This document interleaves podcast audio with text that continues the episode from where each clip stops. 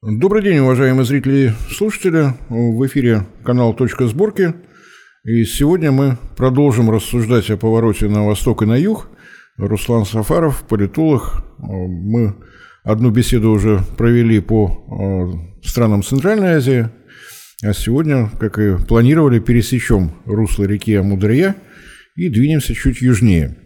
Мост дружбы – город Самарканд, город Термес, и следующий крупный город – это уже Мазари-Шариф, с которым теперь э, Термес связан с железной дорогой с шириной колеи 15-20. Вот начинается эта загадочная страна.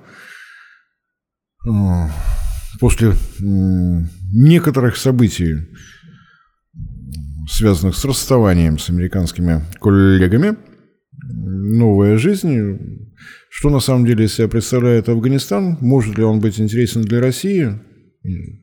Я приблизительно представляю, чем он может быть интересен с экономической точки зрения, об этом можно поговорить, но, наверное, есть геополитическое какое-то значение этого государства замечательного. Что мы еще должны сказать, что э, ну, для начала движение Борис Талибан является запрещенным, да, запрещенной Российской Федерацией. По-моему, ООН запрещен, Запрещен везде. Запрещен Запрещенная везде, везде организация «Талибан». А, заранее проговорим, потому что мы будем упоминать сегодня еще запрещенное везде абсолютно движение ИГИЛ и так далее. В общем, все вот эти организации, они все страшно запрещены. Мы все прям вот поддерживаем любые запреты. А теперь, если говорить о, о важном. А, действительно, а, большие изменения произошли в Афганистане. Талибы вернулись после фактически 20-летнего перерыва, но они никуда не, особо не уходили, потому что весь американский контроль, он заключался в том, что ребята контролировали несколько баз, пару, аэропорт. так сказать, дорог, аэропорт, это самое главное. Мы, собственно, кадры из этого аэропорта все очень хорошо помним. Да, Они но, трагические. Новый, да, новый но... олимпийский вид спорта прыжок самолета с разбегом. Да, это, это, это были жутковатые истории. Но с чем столкнулись э, правительства талибов? Последний раз запрещенные все. Мы оговорили на весь выпуск. Э, столкнулись с очень серьезными санкциями. Во-первых, заморожены все счета Афганистана. Ну, то есть, э, уходя, американцы не применули э, ограбить. Ограбить эту страну последний раз. И я думаю, что боюсь, что даже не последний раз, ну, на текущий момент последний раз. В Афганистане очень серьезный продовольственный кризис. Очень серьезный продовольственный кризис.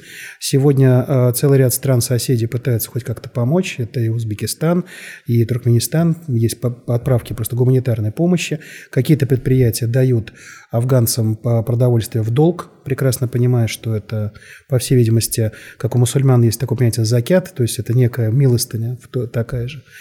А у Афганистана очень серьезные проблемы. В чем сегодня нуждается Афганистан? Это в его постепенном включении в региональную повестку, в региональную экономическую повестку. Ну и на всякий случай, Афганистан это на день сегодняшний 35 миллионов человек населения, то есть э, речь не идет о какой-то крошечной территория, достаточно большая страна с большим населением, с большим потенциалом, но находящаяся вот в таких тяжелых э, обстоятельствах на сегодняшний день. А, кроме того, естественно, есть э, проблема с оппозицией у талибов. Там иногда постреливают по-прежнему. А, в чем сейчас задача э, правительства, вот этого нового кабульского правительства?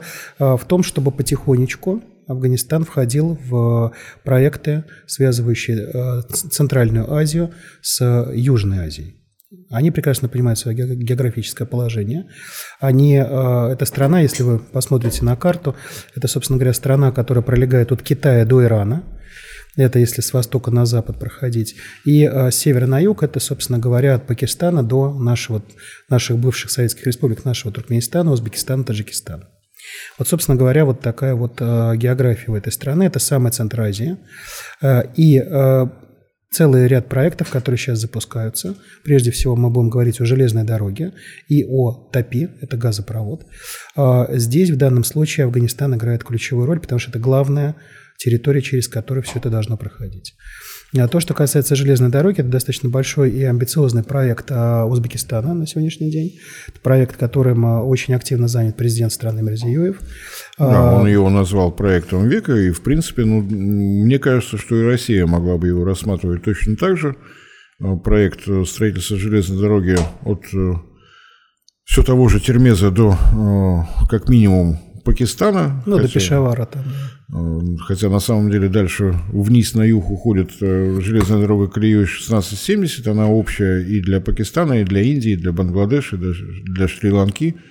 То есть один раз и можно и уже считать, можно, в принципе, да. А с учетом того, что некоторым образом влияние англосаксов в Афганистане уменьшилось, это может быть тот, той караванной тропой, которая не будет подконтрольна всевозможным нетрадиционным западным партнерам. Ну вот здесь э, как раз мы э, с вами сталкиваемся с тем, что англосаксы, возможно, ушли, но дело их осталось.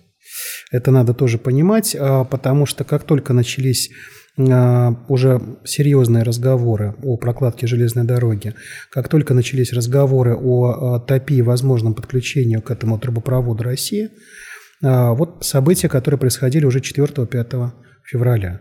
Неожиданно закрываются посольства Саудовской Аравии и Пакистана в Кабуле. А, ну, казалось бы, закрылись посольства, может быть, какие-то проблемы или еще что-то. Но а, очень многие а, аналитики по региону говорят о том, что это предвестие очень серьезных гражданских, противори... гражданских противостояний внутри Афганистана. Не исключено, что некие силы в Саудовской Аравии, некие, никоим образом не связанные с правительством этой замечательной страны, возможно, будут делать ставку на всемирно запрещенный ИГИЛ – и мы, возможно, увидим там некие события, связанные с э, жестким вот этим вот а, с этой жесткой организацией, и э, не исключено, что у талибов будет очень серьезный вызов. А почему сегодня э, выбирается вот такой путь, почему сегодня вдруг такая реакция, прежде всего Саудовской Аравии и так далее, кроме того, о чем мы говорили, о том, что начинают открываться некие коридоры, в том числе энергетические, которые саудитам, катарцам могут быть не очень интересны. У вас... На всякий случай газопровод ТОПИ – это Туркменистан, Афганистан, Пакистан, Пакистан, Индия. Индия, да, извините, не озвучил. Формируется новая, скажем так, новый конгломерат взаимодействующих стран, к которому, скорее всего, припнет Россия, потому что здесь для нас это очень серьезный рынок, и там места хватит всем и Туркменистану, и России, и всем, кто решит к этому подключаться. Об этом поговорим попозже, когда вот дойдем до Индии уже. Не, ну, на самом деле в проекте ТОПИ Россия уже участвует, потому что Туркмения по Туркменистан по своей территории трубопровод прокладывал, был международный тендер на поставку труб большого диаметра, выиграны э, консорциумом российских компаний, трубы произведены, поставлены, Дальше у нас пауза, потому что возникает э, та самая территория Афганистана. Территория Афганистана. И для Афганистана сейчас, понимаете, вот если бы эти проекты действительно сейчас запустятся и начнут, взаимо... Э, начнут действовать, то здесь кроме вот интересов, скажем так, Саудовской Аравии, ущемленных в некотором смысле, ущемленных в некотором смысле интересов Катара, который поставляет сжиженный природный газ в Индию, является, так сказать, ключевым поставщиком, а здесь еще возникает ситуация того, что талибы тогда уже окончательно становятся законной силой. Почему? Запуск проекта а, по железной дороге – это так, на, вскидку, 40-50 тысяч рабочих мест. Запуск газопровода – это еще 30-40 тысяч рабочих мест причем хорошо оплачиваемых, это запуски новых, так сказать, на цепочек экономических внутри страны, талибы получают возможность серьезного э, экономического, так сказать, э, импакта, серьезного экономического влияния. То есть дать внутри. рабочие места внутри Афганистана, это, конечно... Конечно, это просто ты спасаешь собственных людей от нищеты, голода и так далее. Поэтому, естественно, сейчас возникают силы, которые будут этому делу противодействовать. Кроме э, интересов Пакистана и интересов э, Саудовской Аравии, здесь, естественно, э, мы находим вот вот этот вот замечательный британский след. Почему? Потому что Британия на сегодняшний день очень активна именно в Индии. Британия очень серьезно стремится вовлечь Индию в тот же Аукус, в разного рода вот свои, так сказать, интересные проекты с, большой, с большим будущим. И э, привлечение, э, приход, э, точнее, в Индию российских энергоресурсов в их планы не входит. Я, кстати, никогда не мог понять, откуда взялась аббревиатура АКУС. Австралия, United Kingdom, Kingdom United USA. States. Но ведь э, самая крупная, если с экономической точки зрения смотреть, это страна United States, и эти буквы явно должны идти впереди. Ну, тут получается... Ближайший союзник, это, разумеется, United Kingdom, и только после этого Австралия, ведь это была бы разумная ну, вы аббревиатура, знаете, мне так кажется. Э, аббревиатура э, ЮСУКа ну, она напрашивается. Я думаю, что в Вашингтоне просто поняли, что по-русски это будет звучать не очень хорошо. И решили сделать AUKUS, ну, некий намек на золото, ауру. С другой стороны, точнее выражала бы суть. Может быть, ну, это да. какая-то история с конкуренцией AUKUS, Aurus, я, я не знаю. То есть, Одним словом, а, никто из а, вот этих англосаксонских ребят не заинтересован в взаимодействии а, Москва-Дели, оно здесь напрашивается. Вот, поэтому я думаю, что сейчас будет давление на Афганистан очень сильно усиливаться. Кроме того, а, немножко здесь обретает, а, скажем так, больше свободы, сейчас немножко к железной дороге вернемся, обретает больше свободы, конечно, а, Центральная Азия. Почему? Потому что если это железнодорожные пути будут проложены, то доставка грузов, например, в тот же самый Узбекистан будет занимать уже не 30-35 дней, а 3-5 дней. То есть, ну, это совершенно другой уровень а, экономического взаимодействия. И что еще один момент, я думаю, что здесь давление на Афганистан еще может быть связано с а, попыткой кольнуть и китайцев, потому что на юге Пакистана, и кроме всем известного порта Карачи, миллионный город там и так далее, есть еще такой китайский порт Гавадар. И вот он тоже будет подгружаться грузами из Центральной Азии и в Центральную Азию. Поэтому вот здесь вот это взаимодействие, возможно, у кого-то вызывает а ну, я сейчас под вашим влиянием тоже буду ну, вспоминать про геополитику. А, визит достаточно крупной российской делегации во главе с министром энергетики в Исламабад. Как и следовало ожидать, возникла договоренность по поставкам российской нефти. Я уж не знаю, как это соотносится с интересами Саудовской Аравии, но, по крайней мере, вслух никто не возражал. То есть, на самом деле, видимо, как-то выстраивать вот всю эту сложную палитру интересов взаимных, особенно с учетом того, что Евросоюз надел себе на голову эмбарго на российскую нефть и нефтепродукты, с учетом того, что на территории Европы никаких энергетических ресурсов, кроме угля, не добывается.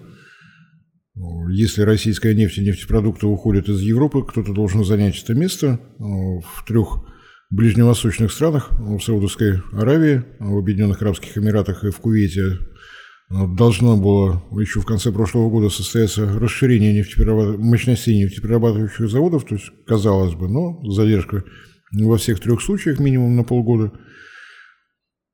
Тут я про геополитику. Я понимаю. Хотя... Ну, а, здесь э, мы на самом деле наблюдаем э, очень серьезный процесс, который запустился в э, марте прошлого года. Это процесс фактически перестройки всех энергопутей. Понятное дело, что все сейчас торгуют с огромным логистическим плечом. Это для всех проблема. Но здесь я думаю, что касательно, например, той же самой Саудовской Аравии, я думаю, что саудиты в данный момент поддерживают российскую игру только по одной причине. Они понимают, что у них всегда есть свободный европейский рынок в этой ситуации. Поэтому они как бы спокойно, они выторговывают свои позиции по э, взаимодействию с Китаем. У нас вот товарищ Си Цзиньпин приезжал там недавно и так далее, и так далее. Поэтому здесь э, процессы, э, я думаю, что саудитам, это мое предположение, Борис Леонидович, я не могу его с бумагами подтвердить, сказать, вот знаете, был тут на переговорах с саудовским королем, он мне тут вот как бы на бумаге написал. Но предположение такое, что саудиты готовы к тому, чтобы российская нефть приходила в Индию, Пакистан и так далее, готовы к тому, чтобы приходил даже какой-то газ, может быть, и Катар готов на какие-то вещи закрывать глаза, но, скорее всего, встает вопрос объемов.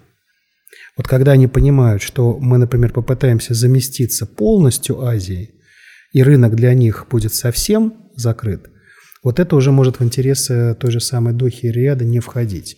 Поэтому, возможно, здесь вопрос объемов. Возможно, они просто боятся, что русская нефть и газ станут уже очень серьезным конкурентом в этом регионе для них? Ну, это на самом деле, мне кажется, зависит от темпов развития, которые могут показать Индия, Пакистан и тот же Афганистан, потому что, конечно, уход с огромного европейского рынка, где население составляет а, целых 400 миллионов человек, и вот этот небольшой рыночек Индия, Бангладеш, Пакистан, Афганистан. Ну, там по 2 миллиарда всего, да. И мне кажется, что если бы темпы развития Индии сохранила такие, какие они были в последние годы, то усилия и Катара, и России, и, и близко Аравии, расположенного да. Ирана угу. на этот регион, Здесь лишь бы сил хватило. Вы очень правильно скажем. сказали фразу по поводу темпов развития. Действительно, в той же самой Индии очень высокий темп развития, и сегодня это один из локомотивов таких вот развивающихся рынков. Вопрос будет заключаться в том, насколько надолго, надолго ли Индии хватит таких темпов. Долго ли мы будем наблюдать эту картину и сможет ли она вот...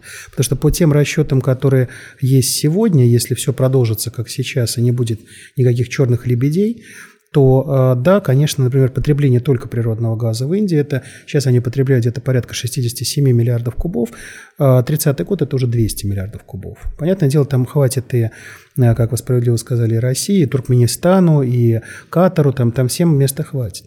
Вопрос заключается в том, сможет ли Индия вот этот вот э, объем, что называется, новых рабочих мест, новых предприятий создать.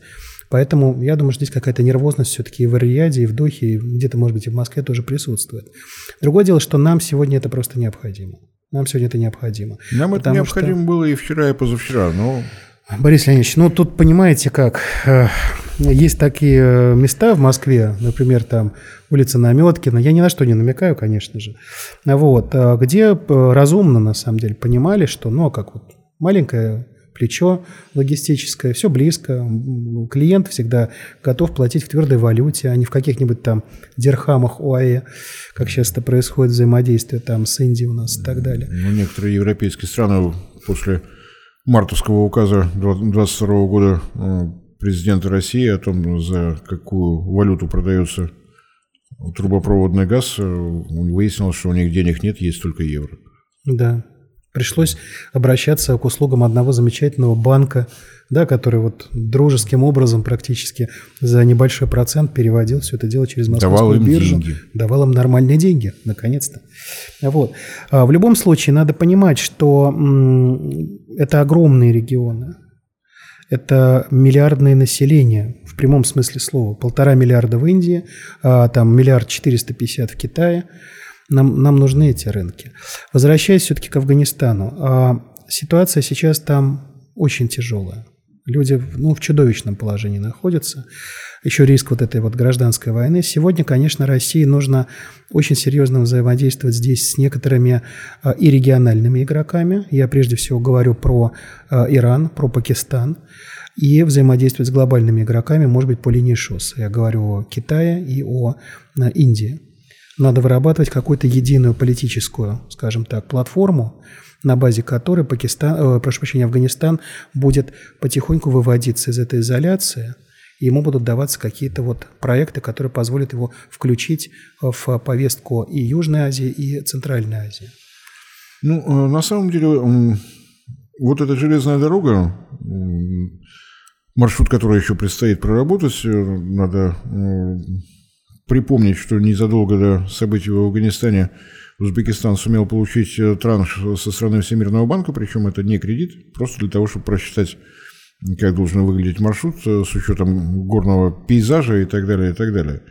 А, есть еще один железнодорожный ну, проект. Не просто, не просто так сказали, что с запада у Афганистана сосед Иран, с востока Китай. Это еще один проект железной дороги из Китая в Иран. В таком случае Мазари-Шариф становится крупнейшим железнодорожным узлом материка mm-hmm. Евразия, если уж вещи своими именами называть. А, проект сложный, проект непростой, опять же, из-за горных массивов. Напрямую пройти из Афганистана железной дорогой в Китай дорого и очень долго, там что-то невероятное. Поэтому приходится правильный, более разумный маршрут – это из Афганистана в Таджикистан, в Киргизию и после этого в Китай. Э, здесь возникало, возникал вопрос э, про колею дороги, ширину колеи дороги. Э, в Иране 14.30, в Китае 14.30. Но Афганистан знает только одну железную дорогу, Термес Мазари-Шариф, там же 15-20, какая еще может быть железная дорога. И Э, разумеется, Таджикистан и Киргизия тоже не заинтересованы тем, чтобы, в том, чтобы у них в стране было две железнодорожных колеи, вот э, им это не требуется. Так что есть еще и вот такой интерес. Есть совершенно четко выраженный интерес Китая, который в свое время, когда в Кабуле сидело проамериканское руководство, подписал документы и вложил деньги в медное месторождение – и не так давно было заявление о том, что Китай готов строить и электростанции для того, чтобы обеспечить и ну, саму добычу и переработку руды. То есть Китай более активен, чем Россия. Заявление со стороны нашего МИДа, что Россия по-прежнему ждет создания инклюзивного правительства. Я не политолог, я не знаю, что это такое, в какой стране есть инклюзивное правительство – ну, это попытка создать правительство, в котором будут не только талибы, но и представители, так сказать, других э, политических сил. Афганистан – некое правительство спасения. Но э, здесь вот один момент. Э, вот вы очень сейчас правильно сказали про Китай.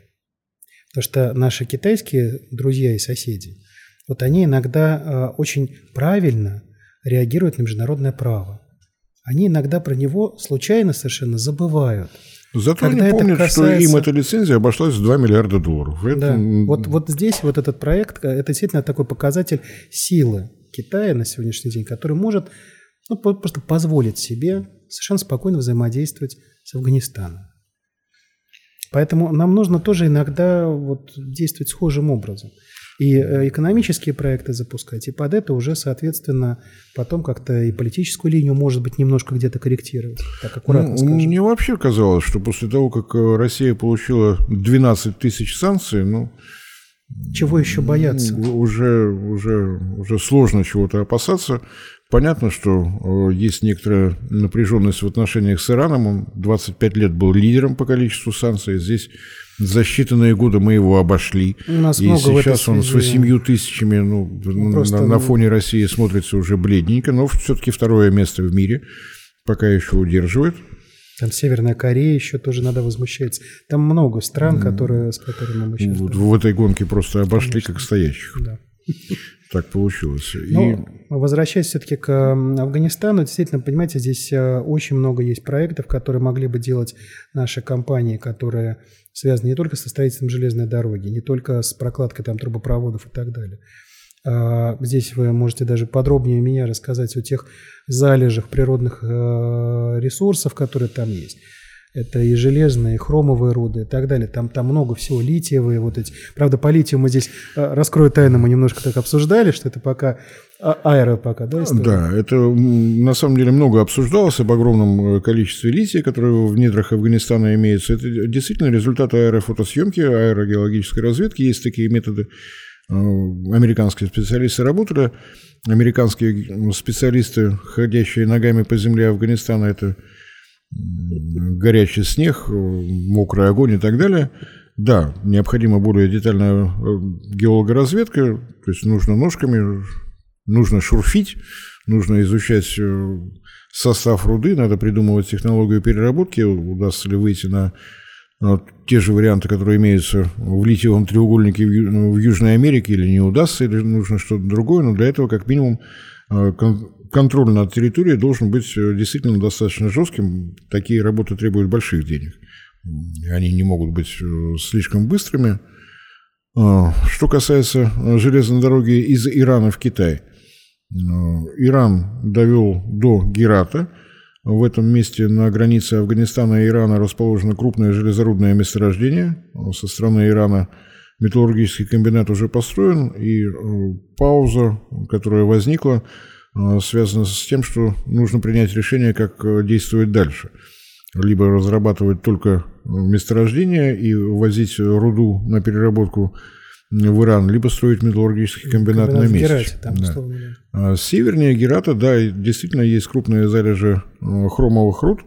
В этом случае это уже не просто металлургический комбинат, а металлургический комбинат, способный производить нержавеющую сталь. Она немножко более маржинальные цены имеет было бы выгодно со всех сторон.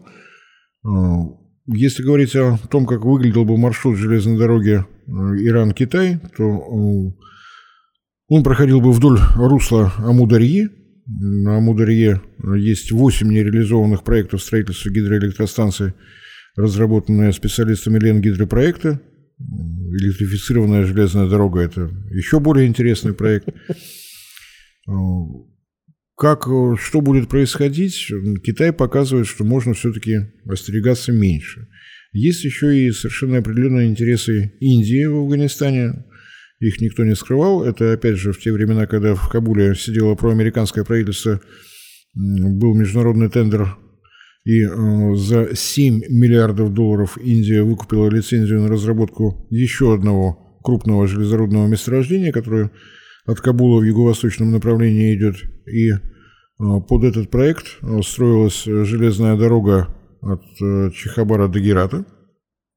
Собственно говоря, Индия участвовала в строительстве железной дороги на территории Ирана – этот проект никогда не был обложен никакими американскими и европейскими санкциями, то есть э, спокойно финансировался.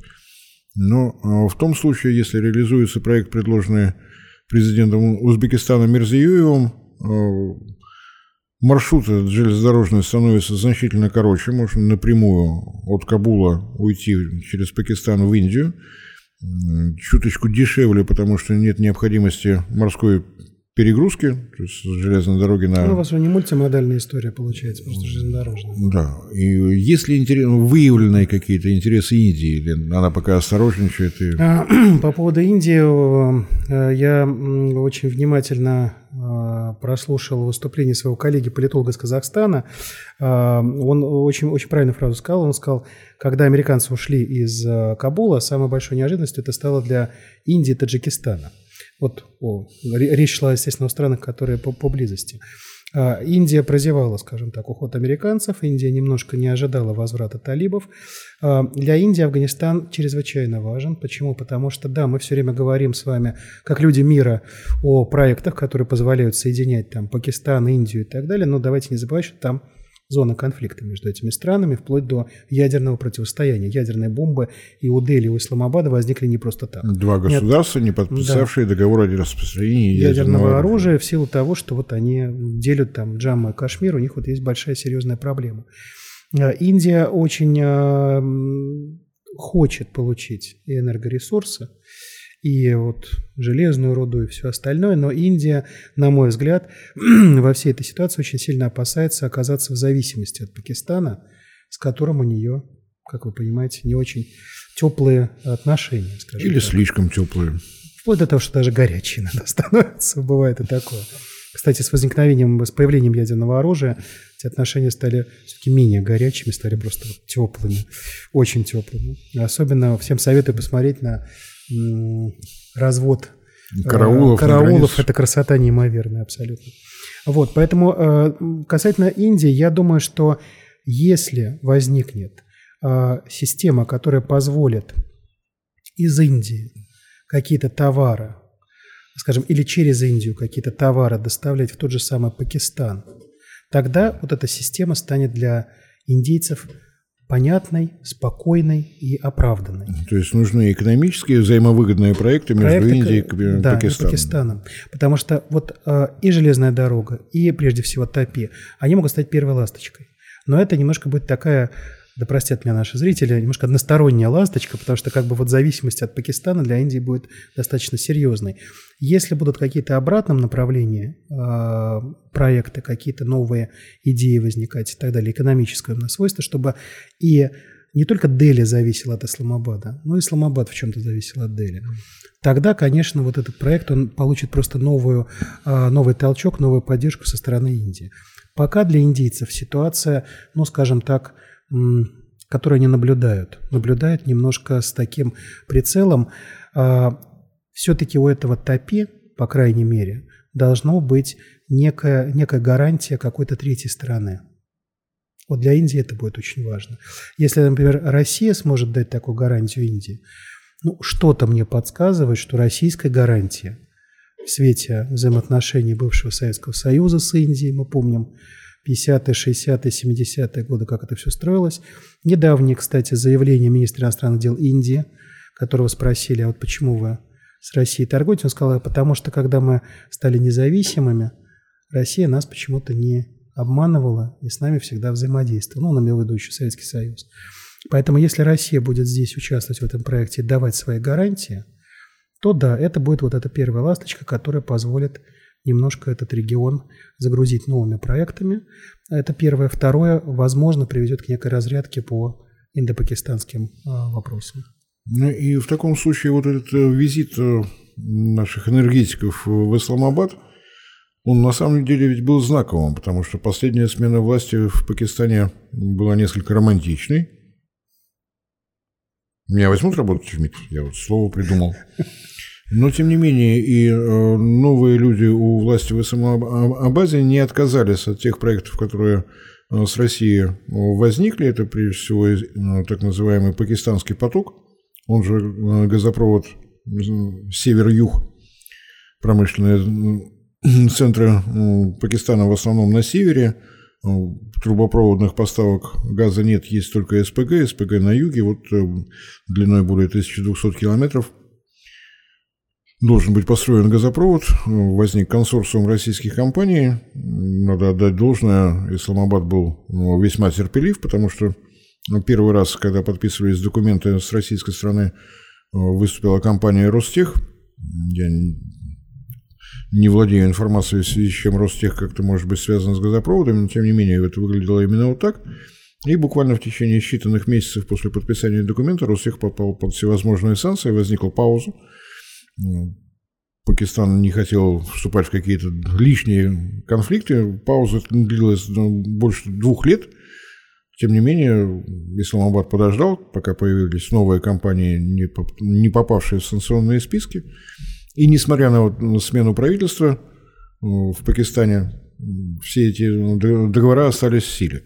То есть, может быть, то, что Россия стала выстраивать отношения и с Исламабадом, это тоже каким-то образом, может быть, э, может содействовать тому, что сни, чуточку снизится напряжение между ну, Пакистаном здесь и Индией. в данном случае, я думаю, что есть интерес и у Дели, и у Исламабада только один. Мы здесь как-то все э, активно избегаем слова «скидки». Кстати, это кто-то сказал «скидки», да? Вот. Понятное дело, что тот же Пакистан – это не самая богатая страна мира. Для них важно сейчас получать, так сказать, дешевые энергоресурсы, они понимают, что вот эти там 4-5 а, лет, пока будет перестройка системы, пока э, не перестроятся все энергопотоки э, в мире, а, у них есть возможность получать энергоресурсы со скидкой. Вот, собственно говоря, я думаю, что с этим интерес Пакистана в основном и связан. Ну, будем немножко реалистами. Ну, если быть реалистами, то э, существуют эти скидки или нет, никто сказать не может. Потому что э, с того момента, когда было введено эмбарго со стороны э, Европейского Союза и примкнувших к ним Великобритании, э, серый флот по серым маршрутам возит э, российскую нефть в Индию. Сколько стоит этот фрахт, никто не может сказать. Цена нефти может быть э, достаточно низкой, с какими угодно скидками, но э, поскольку флот серый, определить, э, чей это флот, кому он принадлежит, Понятно. сложно. Какова стоимость фрахта? Еще более сложно. У меня впечатление, что Индия, получая конечный товар, российскую нефть, она скидку-то особо и не видит, потому что оплачивать ну, там... все это тоже приходится. И то, что у нас происходит с котировками нефти в исполнении нашего многоуважаемого Министерства финансов лично меня удивляет. Я думаю, что мы побеседуем с экспертом непосредственно в нефтяной торговле, в нашем законодательстве э, вписано, то есть здесь полностью выполняется закон. Э, есть э, частная британская компания «Аргус», которая э, вырабатывает котировки, сообщает о них Министерству экономического развития. Те после соответствующего анализа передают в Министерство финансов, и Министерство финансов на основании полученных данных э, меняет э, ставку налога на добычу полезных ископаемых экспортную пошлину.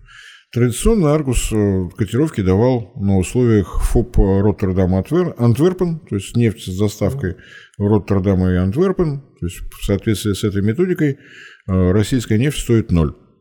Абсолютно, потому что ее нет. Там.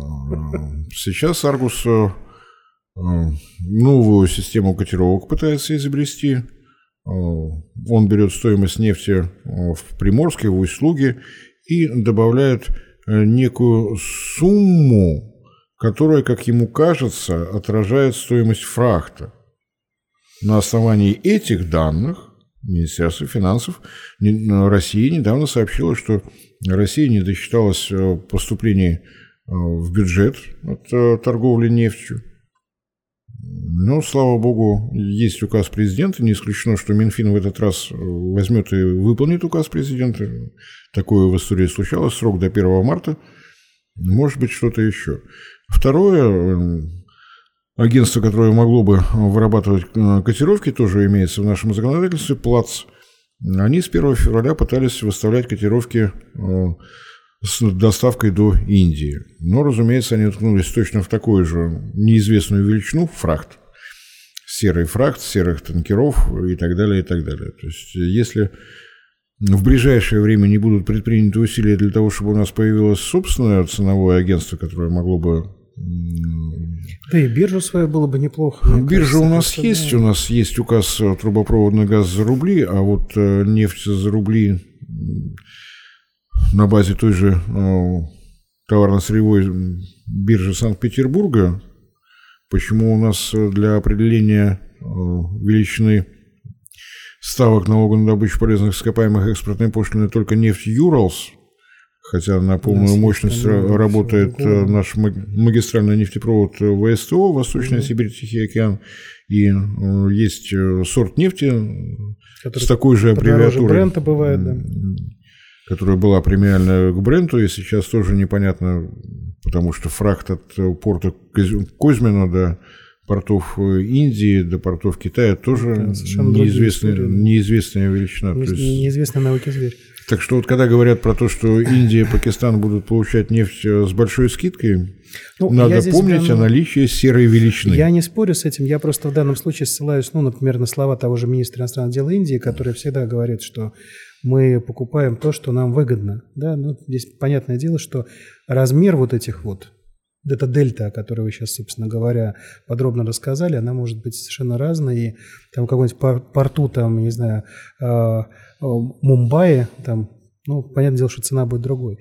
А говоря же все-таки о вот этих региональных проектах, давайте уж, так сказать, э, э, будем закругляться. Ну, будем считать, да. что я сделал сноску, потому что когда я слышу об огромной скидке на российскую нефть... Мне... Я не говорил слово «огромное», я говорил, что скидки присутствуют. Ну, у нас да. есть такое ну, Всемирное информационное агентство ОБС, один Блумберг сказал. А, Блумберг, начиная с 5 декабря, еженедельно сообщает о том, как э, рухнули продажи российской нефти. Нет, они выросли. Продажи. Это сообщается каждую неделю. Я уже дарил им ноу-хау, что можно сообщить о том, что Россия вообще прекратила экспортировать нефть, вообще потому что... Существование свое прекратило. И ну, вообще, нет, да. прекратился экспорт российской нефти, потому что с 23 часов 51 минуты до 23 часов 59 минут из портов России не вышел ни один нет, танкер. Нет, все? Все. Нет, не нет, было, нету экспорта. Нет больше экспорта. Все, прекратилось все в России.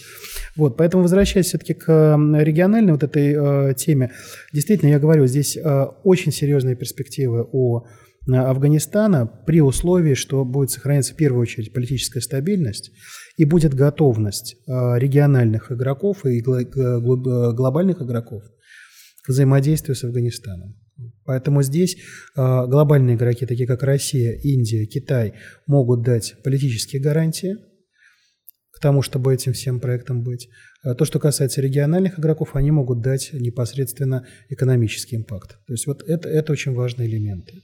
Э, дать возможность Афганистану э, развиваться. Э, на мой взгляд, если это произойдет, это будет, мы сейчас, чтобы наши зрители просто понимали, мы не просто собрались поговорить, какой замечательный Афганистан. Речь о том, что это для России может дать очень серьезные результаты. Очень серьезные результаты. И в перестройке нашей, нашего энергетического экспорта, потому что, еще раз говорю, это огромные рынки. В перспективе это огромные рынки. Это там полторы сотни миллиардов кубометров в год. Это только по газу. Есть еще нефть, которую можно было бы со И временем... это речь только об Индии, потому что Совершенно если верно. в это уравнение включить э, Пакистан, сам Афганистан и Бангладеш, то там... Тут уже мы практически выйдем на цифру почти в 2 миллиарда человек. Это огромный рынок. Это 5 Европ так, на секунду, по, по численности. Вот, поэтому, численности населения. Поэтому здесь очень важно, чтобы мы сегодня в этом регионе были. Мы вот с вами говорили о Центральной Азии. Я сейчас вот чувствую, что у меня какой-то такой флешбэк, я немножко возвращаюсь в прошлое, потому что примерно это же я говорил по Центральной Азии. Нас и здесь тоже готовы видеть. Я вам больше скажу, кто-то сейчас скажет, вот у нас была э, война в Афганистане там и так далее, и так далее. А те, кто воевали, старики в Афганистане, они до сих пор с теплотой вспоминают Шурави, особенно после того, как они столкнулись с очень дружелюбными англосаксонскими демократически настроенными, да, соблюдающими права человека и этого, как его, сексуального меньшинства. Да, особенно это касалось нескольких свадеб в Афганистане. Мы помним эти чудовищная история.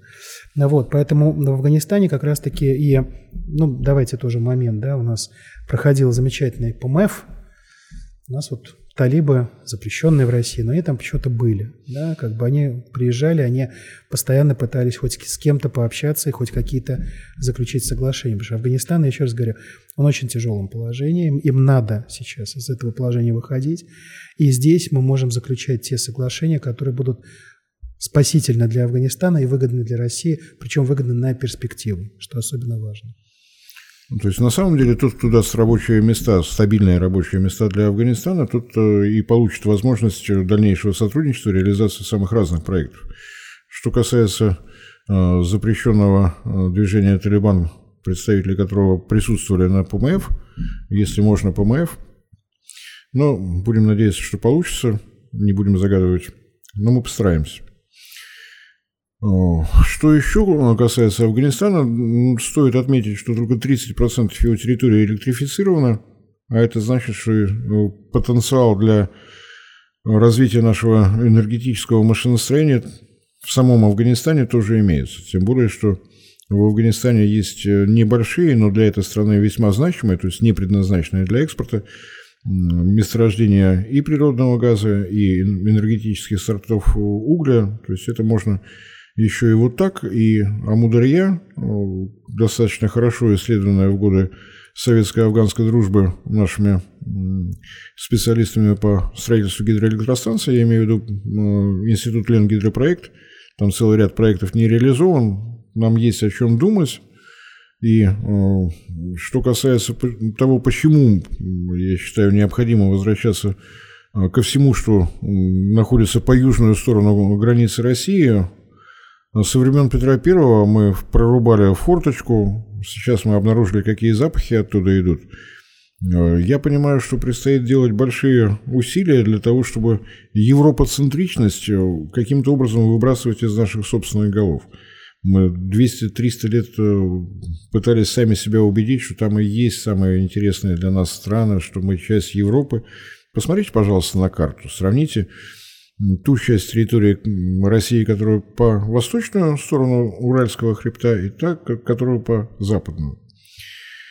Россия э, евроазиатская страна. Ну а если уж по большому счету, Россия – это цивилизация, которая застенчиво прикидывается страной на самом деле.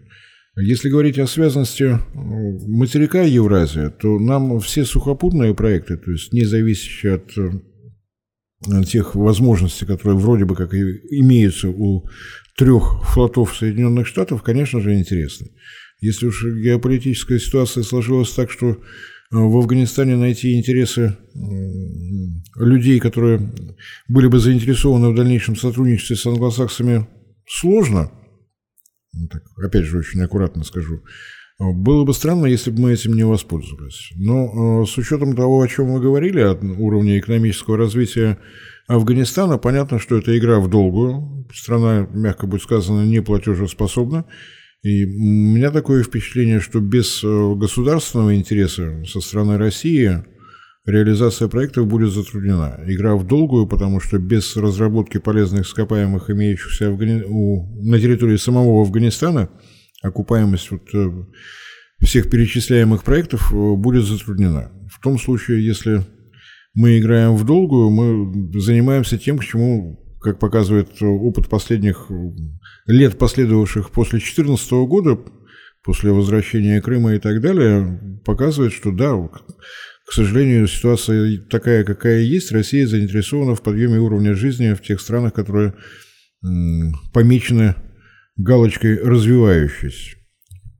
Ну и, конечно, не хочется забывать о цитате Владимира Путина, его выступление на Валдайском клубе в 2021 году о том, что капитализм в его нынешней форме изжил себя.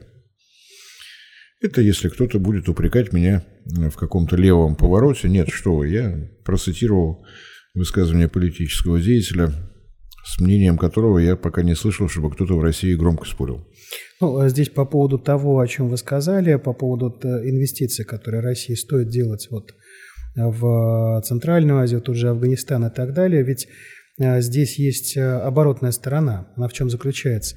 Понятное дело, что у нас сейчас экономическая ситуация не самая лучшая, и вообще-то это надо было делать лет 20 уже как, но ладно, мы сейчас имеем то, что имеем. А если говорить серьезно, то если сегодня а, вот эти регионы, такие страны, как Афганистан, с его, как вы верно отметили, 35-миллионным населением, будут вергаться и дальше в пучину там, гражданских войн, экономического хаоса и так далее – мы можем ведь получить и э, совершенно другую картинку. Мы можем получить э, миллионы беженцев, которые будут двигаться на север. Они будут двигаться в Узбекистан, они будут двигаться в Туркменистан, в Казахстан, а там уже 7,5 тысяч километров границы между Россией и Казахстаном. Поэтому здесь вот эта экономическая работа, это в определенной степени еще и работа на упреждение с точки зрения вот рисков которые могут у нас возникать. Причем риски не только геополитический опыт последних лет показывает, что снижение уровня жизни в Афганистане автоматически приводит э, к росту наркотрафика. Э, наркотрафик. У нас, э, понятное дело, мы можем себе представить уровень медицины в Афганистане. Да, это, соответственно, вспышки заболеваний, которые там могут происходить. Поэтому здесь эта работа очень нужна. Очень нужна. Потому что касательно наркотрафика, ну, понимаете, вот при американцах он возрос раз в 40. При талибах была очень серьезная надежда, что вот последние данные, которые получил, вот а, было сообщение просто от таджикских пограничников, говорит, вот уже увеличился трафик, ловим больше. Это говорит о том, что трафик увеличился. Поэтому э, у талибов вариантов не остается. Они не могут сказать своему населению, что, ребят, вы вот этот последний источник дохода, вы давайте его перерубайте. Поэтому проекты, нужны проекты. Нужны проекты, которые дадут рабочие места и отвлекут от э, посевов маковой соломки. Других вариантов, к сожалению, нет. Э, на нашей планете все иначе, чем на той планете, где летают розовые пони. Есть такая проблема, потому что, я говорю, то есть мы можем сейчас своими действиями вот этот источник хаоса, источник наркотрафика и прочее превратить в своего надежного партнера. Поэтому будем надеяться, что где, где-то не только на волнах точки сборки там радио Авроры и так далее, где-то об этом тоже у нас думают и как-то размышляют. Ну и в очередной раз хочется обратиться к нашим многоуважаемым федеральным СМИ о том, что неплохо было бы, если бы количество ваших корреспондентских пунктов в Азии сравнялось с количеством корреспондентских пунктов э, в Европе, так называемые. Я до сих пор въелась в память, хотя это было достаточно давно, реплика, которую одна из команд КВН выдала тогда, когда КВН был еще похож на КВН. Если вы возьмете уверять меня, что первая рифма на слово «Европа», которая приходит к вам в голову, это слово «Пенелопа», вы, батенька, ханжа. Естественно, имелось в виду слово «антилопа», да? Очевидно, очевидно. Ну, я думаю, что не последний раз мы э, рассуждаем о том, что нас может связывать с Афганистаном, чем он может быть нам интересен. И я думаю, что Руслан совершенно прав. Афганистан интересен тем, что нам необходимо профилактически заботиться о собственной безопасности, с одной стороны, с другой стороны, работать так, чтобы появилась очевидная экономическая перспектива улучшения отношений не только с Афганистаном, но и с теми странами, которые находятся еще, еще южнее, чем он. Да, мы как-то вот все движемся на юг и понимаем, что страны на юге не заканчиваются и не заканчиваются. Мы обсудили Центральную Азию, потом вот у нас Афганистан, сейчас Пакистан, Индия и так далее. И я раз говорю, это, это огромные э, рынки, это огромные перспективы. Это заделы, которые сейчас Россия может делать, ну так, э, не будем далеко загадывать, где-то до 2100 года. Вот примерно так. Это чтобы далеко не уходить совсем, да. А если говорить о том проекте, который предложил президент Узбекистана Мирзиёев, проект века, остается напомнить, что караванные тропы обычно живут значительно дольше, чем государства, по территории которых они проходят. На самом деле, магистраль на юг Евразии – это действительно надолго, если мы сумеем реализовать этот проект, если мы сумеем его наполнить смыслом экономическим, то есть грузооборотом, товарооборотом. Ну, мне действительно кажется, что по праву назвал этот проект проектом века. Нет, здесь действительно это, это, это многое, что изменит и для Центральной Азии, и для в перспективе России.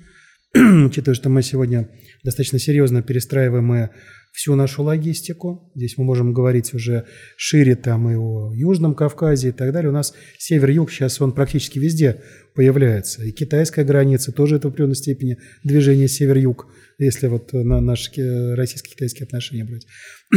Поэтому да, действительно здесь надо очень много работать. Мы а, я здесь специально выдержал паузу, если сходить, потом берете. А, мы здесь планируем, собственно говоря, делать целую рубрику отдельную. Я, если позволите, немножко, так сказать, об этом скажу. А, в ближайшие недели мы планируем запустить э, новую рубрику на канале «Точка сборки». Будет она называться «Аллеет Восток». У нас пока такое рабочее название, где мы собираемся приглашать специалистов из э, стран как раз-таки Азии. У нас такая география небольшая, от Стамбула до Токио. Вот, и если э, получится, этот проект может стать очередной вот такой точкой сборки специалистов, которые будут говорить и о политике прежде всего, о взаимодействиях между Россией и странами Востока. И, конечно же, без экономики, без нее мы просто никуда. А я в очередной раз напомню, что для сборки у нас есть металлическая основа, железнодорожная колея шириной 15-20, наши линии электропередач, наши магистральные трубопроводы для нефти и для газа. Основа есть, осталось заняться сборкой. И в очередной раз призываю больше обращать внимание на то, что происходит по нашу южную сторону границы, а не по сторону западную, где, я думаю, что даже э, неинклюзивное правительство движения «Талибан», запрещенного во всем мире, э, глядя на европейские новости, я уверен, задумчиво говорят, вот это бардак. Есть такое. Руслан, большое спасибо за участие. Спасибо за приглашение, Борис Леонидович. Всем спасибо за внимание. Подписывайтесь на наш канал, заглядывайте в наши социальные сети, заглядывайте в наш телеграм-канал, где мы стараемся наши оперативные новости вовремя сообщать. Всем спасибо, всем всего доброго.